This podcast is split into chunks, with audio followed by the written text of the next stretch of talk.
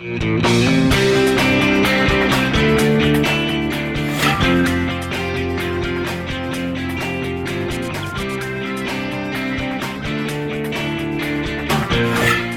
everyone. I'm Kristen Oaks White, and thank you for joining us for This Week in Louisiana Agriculture, the only television show bringing Louisiana farmers and consumers together every week. Well, today we're bringing you a special Thanksgiving theme show from one of our favorite grocery stores in Baton Rouge, Calandro Supermarket. Well, as you know, the holidays are upon us, and while we're breathing a little easier this year, supply chain issues and higher prices are hitting us in the wallet. Through it all, farmers and ranchers have done their part to bring you your holiday meal in the safest and most affordable way possible. Neil Lawson joins us this week with the annual Farm Bureau Market Basket Survey. And Neil, it looks like we'll be paying a little bit more for our holiday feast this year.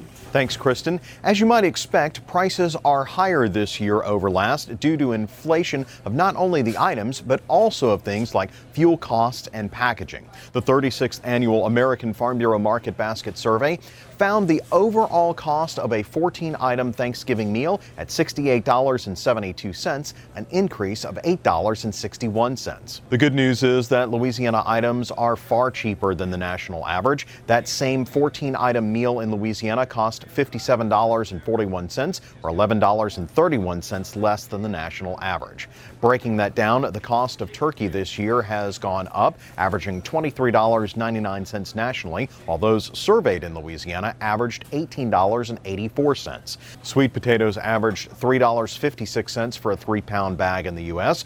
We grow a lot of them in Louisiana, which may be why they're so much cheaper at $2.45 for that same bag. Dinner rolls are averaging $3.05 for a dozen nationally, while they're only $1.57 on average in Louisiana. We also saved a bit on ham. Nationally, a four pound bone in ham is running $10.87, while it's $7.53 here. Pumpkin pie mix is $3.64 for 30 ounces, while in Louisiana it averages $2.93. Finally, whipped cream for that pumpkin pie is $1.78 nationally. In Louisiana, it's 20 cents cheaper at $1.58 for a half pint. Now, I did do some shopping with Monica and Kristen's help, and we found some of the items like the Herb Season Classic Stuffing. This is a 12 ounce package for $2.30. The survey has 14 ounce packages. These are Calandro's own baked rolls, $3.59 for a dozen. Celery's pretty cheap here, $1.29 for this bunch here. We also found pumpkin pie mix that's $4.25 for that same 30 ounce can you see in the survey. And of course, these yams that are in front of me, a classic for any Thanksgiving meal and a Louisiana favorite, 69 cents a pound. Of course, coming to Calandro's, you can get other stuff that's not on the survey, like these Pointe Coupee pecans grown right here in Louisiana. Now, there were some places where Louisiana was more expensive on the average. In that survey, a gallon of milk is running $3.30 nationally, while in the state we see it at $4.21. Cranberries are $2.98 nationally, while they're averaging $3.36 for 12 ounces in Louisiana. Finally, a pound of frozen green beans are $1.58 for the U.S. average, while our state average is $1.81. One of the most important numbers out of that survey is the farmer's take home pay. Of the $57.41 for the average Louisiana Thanksgiving meal, $4.59 goes back to the farmer. That money takes care of not only the farmer and his family, but all of the input costs, such as fuel for his combines and fertilizer for his crops, which are also spiking in price right now. As you can see, farmers work hard to bring you the safest and cheapest food supply in the world. Well, farmers and grocery stores may be at the opposite ends of the supply chain, but they share in making only a fraction of the cost of your food bill. For more on that and how supply chain issues issues are affecting stores. Manager Blaze Calandro is with us. And Blaze, this has got to be a busy time of year for you. Yeah, it absolutely is. It seems like the Thanksgiving year is getting started earlier than normal. I think people are getting out and getting stuff a little sooner than they would otherwise. They might be a little worried about shortages or making sure to get ahead of what's normally super busy next week. Well, as we talked about in that story just now, farmers make only a small margin off everyone's food dollar bill. Grocery stores are in the same boat, is that right? It's true. Um, and I, I, think this year is certainly interesting with um, our wholesale costs increasing as much as they have and trying to make the margins that you normally would make and also trying to uh, keep prices sane for customers. And in doing so, how do you, you know, get uh, get these prices managed, especially with the, the supply chain being so disrupted as it is? It's a struggle because we, we have our own staffing issues that are going on. So we're ju- only able to juggle a certain number of balls at one time. And one of the big ones right now is just trying to keep up with all of the retail price increases we need to make in order to keep somewhat on top of the margins for normal cost stuff that's increasing. Just because prices are going up doesn't mean you're seeing a higher profit in this in the store. Is that right? No, and there's a lot of places where we know customers are more price sensitive, so we're taking a hit on margin on certain things in order to still make it sane. I guess uh, one important point that we want to hit is turkeys. What are their like price wise, and what is their availability this year? So I, I recently looked at some numbers associated with that, and we kind of compared this year to 2019 and 2020. And for our standard frozen turkeys versus 2019, we're up. We're seeing upwards of 60 plus percent price increases, and we don't really make any money on turkeys. That's one of our items that is sort of uh, it's level cost. We make, you know, the store makes money on other things, but turkey's not one of those. So what you're seeing is pure cost increases being passed on to the customer. It's nothing that, you know, we're, we're not selling them at a loss. We're selling them at the cost we can get them for. So that 60% is truly a reflection of what cost increases we're seeing. With those supply chain issues, the price has gone up. But another story that we're hearing a lot of is scarcity. You guys are not facing as much in terms of the empty shelves that people think about when they're they're seeing all these news stories. Yeah, so we've seen the situation in the news on social media with empty shelves and people being like, oh my gosh, this is crazy. Um, we've had shortages, don't get me wrong. I mean, we're a gourmet grocery store. People come here to look for certain things. And when Campbell's short on cream of mushroom or cream of celery, which is a Louisiana ingredient, I've found out for a lot of different recipes um, because they might have staffing issues of their own or whatever's going on with the supply chain that's not getting it here to us. Um, we're having to deal with those things. Uh, but as an independent, we have, I think, more than bigger box stores do in terms of sources. We have more options. And so when our first provider of those things doesn't have it, we can step down to step B, plan B, plan C, and we haven't had as much here at the store. We haven't seen as much of the empty shelf effect as some of the other places that I've seen around town and online. Which is why it's just so important to shop local, isn't it? Absolutely. Yeah. We absolutely. Well, I really want to thank you for your time, Blaze, and uh, good luck this holiday season. I know it's really busy Thank for you. you. Thank you. Well, that's Blaze Calandro, manager at Calandro's Supermarket here in Baton Rouge. To learn more about Calandro's, head on over to our website at twilatv.org. Kristen, back to you. I need to go finish my shopping. While Hurricane Ida came ashore more than two months ago, its effect on the Louisiana citrus and vegetable industry will be measured in years. This week, Twila's Craig Gautreaux takes us to Plaquemines Parish, where thousands of citrus trees were lost along with many fall vegetable crops across southeast Louisiana. Hurricane Ida brought a 10 foot storm surge of water and piles of muck onto Ben Becnel's citrus orchard south of Belle Chasse. Nearly two months after the storm, the damage is obvious 2,000 dead citrus trees and all of his fall vegetable crops ruined. Now he's faced with the dilemma of having to deal with all the mud brought in by Ida. what do I do with it? There's, there's no there's no playbook. It's never happened before. It's it's uncharted ground. You know, we, we don't know. Previous storms have shown the new soil deposits are both detrimental and beneficial. A lot of the muck from the marsh got blown into the fields. That is very saline material. Um, however, it is also very rich material, so there might be some fertility benefits there. We really don't know yet. Timmerman said it could take up to three years before the salt leaches out of the soil and it is safe to plant. A USDA program will help recover some of the cost to replant the trees, but growers like Becnel have not seen any funds to cover the losses from last year's storm. A lot of that funding from Zeta still has not been released to the growers, and now we're facing a second year with IDA. Um, so it's just going to kind of set the replanting issue back a couple of years, and a tree is a very slow growing crop. While Ida was a big loss for Becnel, he said if the surge would have been another two feet higher, it may have put him out of business. It would be too much of a blow. We'd have lost all of our trees, all of our equipment. It, it, it, there wouldn't be no coming back from that. Becnel is replanting some fall vegetables, but they will not be ready for harvest until the end of January. With the LSU Ag Center, this is Craig Gautreaux reporting. For the second year in a row, consumers seeking fresh Louisiana citrus will have a limited selection because of the loss of fruit caused by Ida. If the Becnel name sounds familiar, that's because just up the road, Patrick Becnel has been supplying the Louisiana Farm Bureau holiday shop with fresh citrus and citrus trees for years. As you would imagine, there are no fresh citrus fruits to buy in this year's holiday shop, but you can still pick up an assortment of citrus trees to plant in your yard.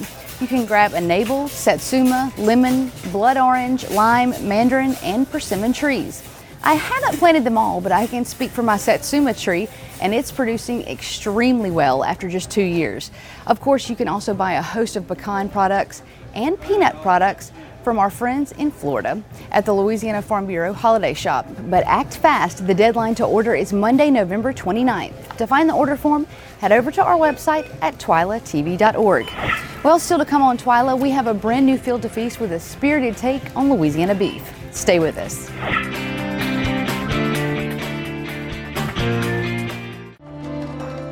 I'm a steward of the land. I am growing a better future. I am feeding the world. I'm making the world a better place. I am resilient. I'm essential, and I'm still farming. I am essential. I am still farming. I am resilient. I am essential. I am still farming. No matter what happens, we are still farming.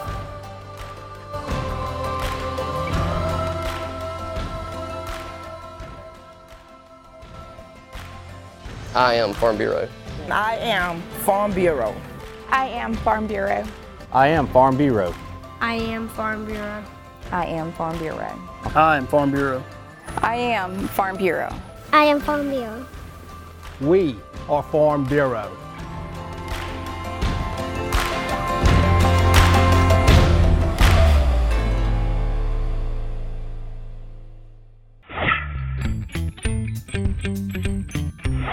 Welcome to Field to Feast, where we profile Louisiana and its local ingredients. This morning, we're making a sweet stop at Alma Plantation in Lakeland. We're going to pick up some delicious sugar, head over to Three Roll Estate, and make holiday cocktails.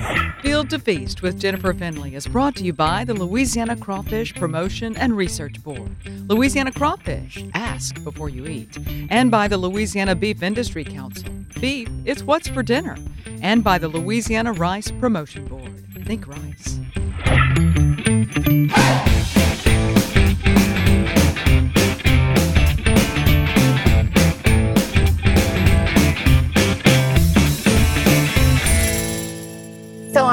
So excited. What in the world is behind us? Uh, we are in uh, Sugar House 4 right now, and what you're looking at is a giant uh, mountain of sugar.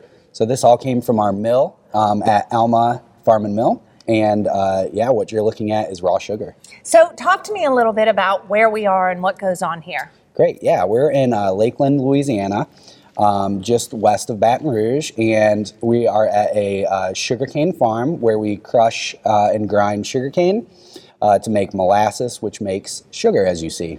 That's so great. We saw a whole bunch of activity this morning. What's going on now? We're during grind season right now. Uh, so they are uh, farming all of the sugarcane that's been growing all year. It's time to extract all those uh, pieces of sugar that have been growing in the sugarcane. So we'll grind it down, make uh, cane juice out of it, um, which we boil and boil and boil until all the water's gone, and then eventually it will turn into molasses, which we then uh, spin really fast, and it sh- separates the sugar from the uh, liquid part, and yeah, that's how we get sugar. There's an exciting next step to this particular sugar because we're heading to Baton Rouge after this to make some holiday cocktails. Oh, yeah, that's right. With yeah, so uh, with Three Roll Estate rum.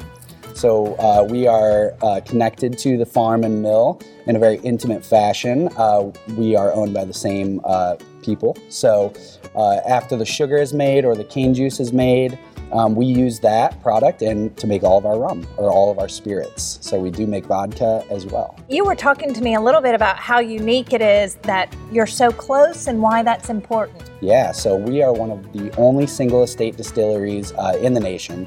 And what that means is we control all of the process. So we control the growing of the sugarcane, the making of the sugar and the molasses, and then use those products in our uh, final rum So uh, there are not many of them in the United States. Uh, one that we are very proud of is our rum agricole, which is actually made from cane juice. And why that's interesting is because you have to be very close to the sugar mill uh, in order to make it. Otherwise, the cane juice goes bad. So, talk to me exactly about that process because that's fascinating. Yeah, it's great. So, as soon as the sugar cane is grinded, juice is the first product uh, from the grinding of the sugarcane. Uh, we are only 13 miles away from the distillery, so we transport it uh, via a tanker and we get it right into a fermenter and pitch our yeast. And the reason for that is the cane juice will oxidize and it will also start to ferment and turn bad. So you have a, about an eight hour window to do it, but the fresher the better. So as soon as we get it in the distillery, we ferment it and then we distill it a couple days later. Can you talk to me about all of the products that come from here or, or give us a few more than other than just the rum? Yeah, so in including the rum, uh, we also have a, a, cane syrup that we make, and that's essentially just the molasses and the uh, cane juice boiled down to make a uh, wonderful syrup. You can use it on your pancakes. pancakes? That's right. Yep, which I love. I'm Yum. more of a waffle guy, but Okay. Oh, that's a big debate right there, too. I know, I are you a waffle guy or are you a pancake guy? so it's super good, especially if you're uh, interested in the agriculture of Louisiana. Tastes a lot like uh, sugarcane. Awesome. And then you can get the raw bags of sugar here as well at That's the right. store. That's right. So you can, and uh, they come in five pound bags, and they're awesome to use in your baking. I'm going to go grab a couple bags of Alma sugar and head back to the distillery so that we can meet up for some of those festive holiday cocktails. Great. I'll see you there. It's a well known fact that here in Louisiana, sugarcane is more than just a crop, it's a way of life. It creates more than 16,000 jobs across the state and an additional $3 billion boost to our state's economy. And Louisiana's cane families always give back to the communities where we live, work, and play. Louisiana Sugarcane, making life sweeter naturally. Sugarcane,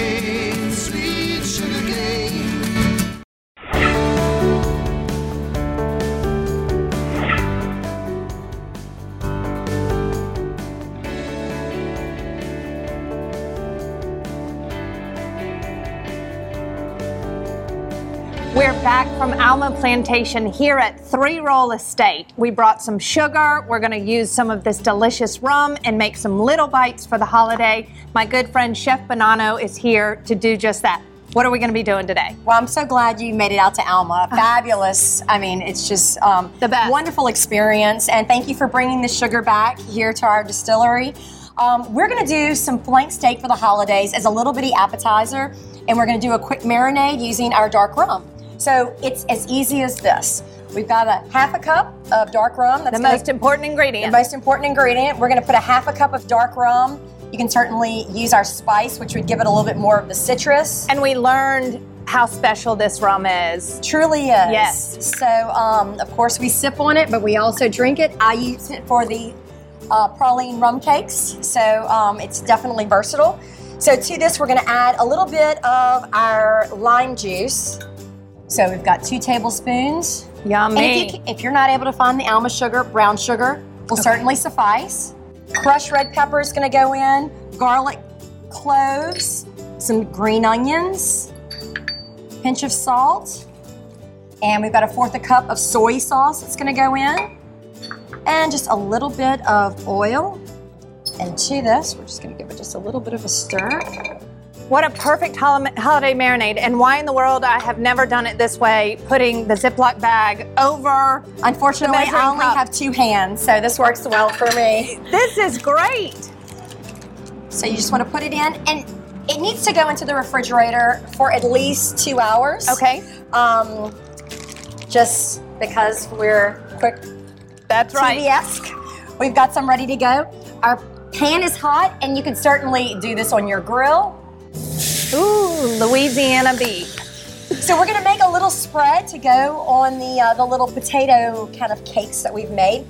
We have mayonnaise, a little bit of garlic is gonna go in, chopped parsley, and believe it or not, this spice right here, it's a jerk seasoning. Okay. So you know the rum made in the Caribbean, a, a complete jerk spice. McCormick definitely hit it on this little spice. Okay, great. But all we're gonna do is just add this jerk seasoning to the mayonnaise and blend it. So we've got our mayonnaise base right here. And what I've done is I've taken these small little Yukon Gold potatoes. They look so delicious, like little crispy. little croquettes. Yes. But what I've, I put them in the microwave once I wash them real well. Okay. While they're whole, put them in the microwave for three and a half minutes. Okay. You pull them out, and with just a spoon or a fork, you just press them down. A little skillet, olive oil, salt, and pepper, sear them on both sides. I'm doing and that tonight. done. We're gonna cook this to right at medium rare. We're gonna turn off our heat.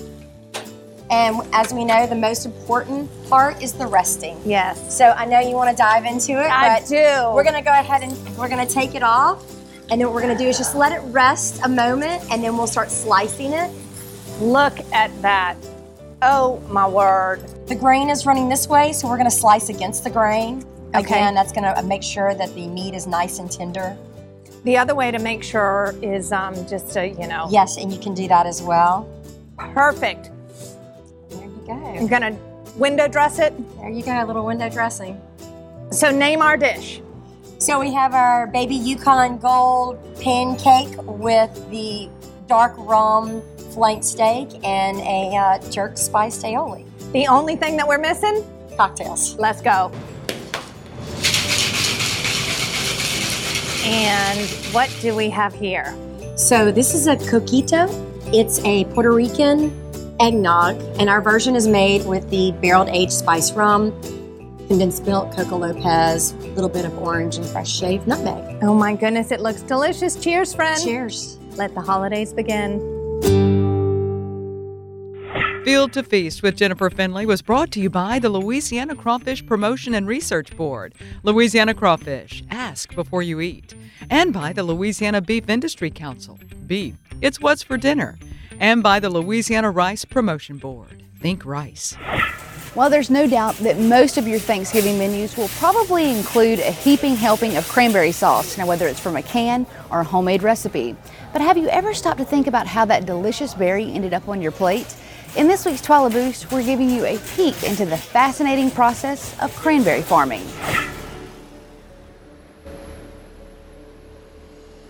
For me, harvest season is probably my favorite time of the year, despite all the long days and hours. We all work together as a family to get it done. We usually hire on a lot more people. It's our busiest time of year, but for harvest for me, I'm out on the marsh. I run the picking machine and experiencing it all right in front of me. Harvest for fresh fruit is a little more intense than for the process. Guys that are doing it, you have to have a lot of faith in them because they can make or break the quality just the way they're harvesting. They can't go too fast, they have to go in and pick them.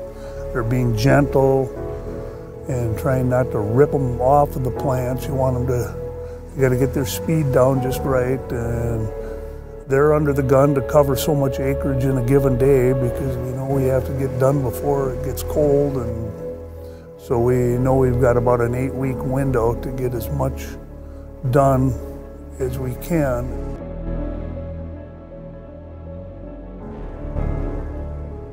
Our harvest style is a fresh fruit picking with pickers and boats. We're not processing for a conventional style of growing cranberries. It's a modernized method of hand picking for fresh fruit sales. Um, it's a lot slower and tedious process.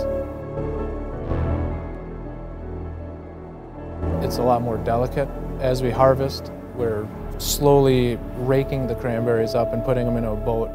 The harvest process is quite a bit differently in that aspect. It's seven, eight weeks of nose to the storm. You're dealing with weather, and again, you're dealing with help and breakdowns. And the first couple days are good, and then uh, after that, it just gets to be a routine that they go and they start at sunrise and they go till sundown.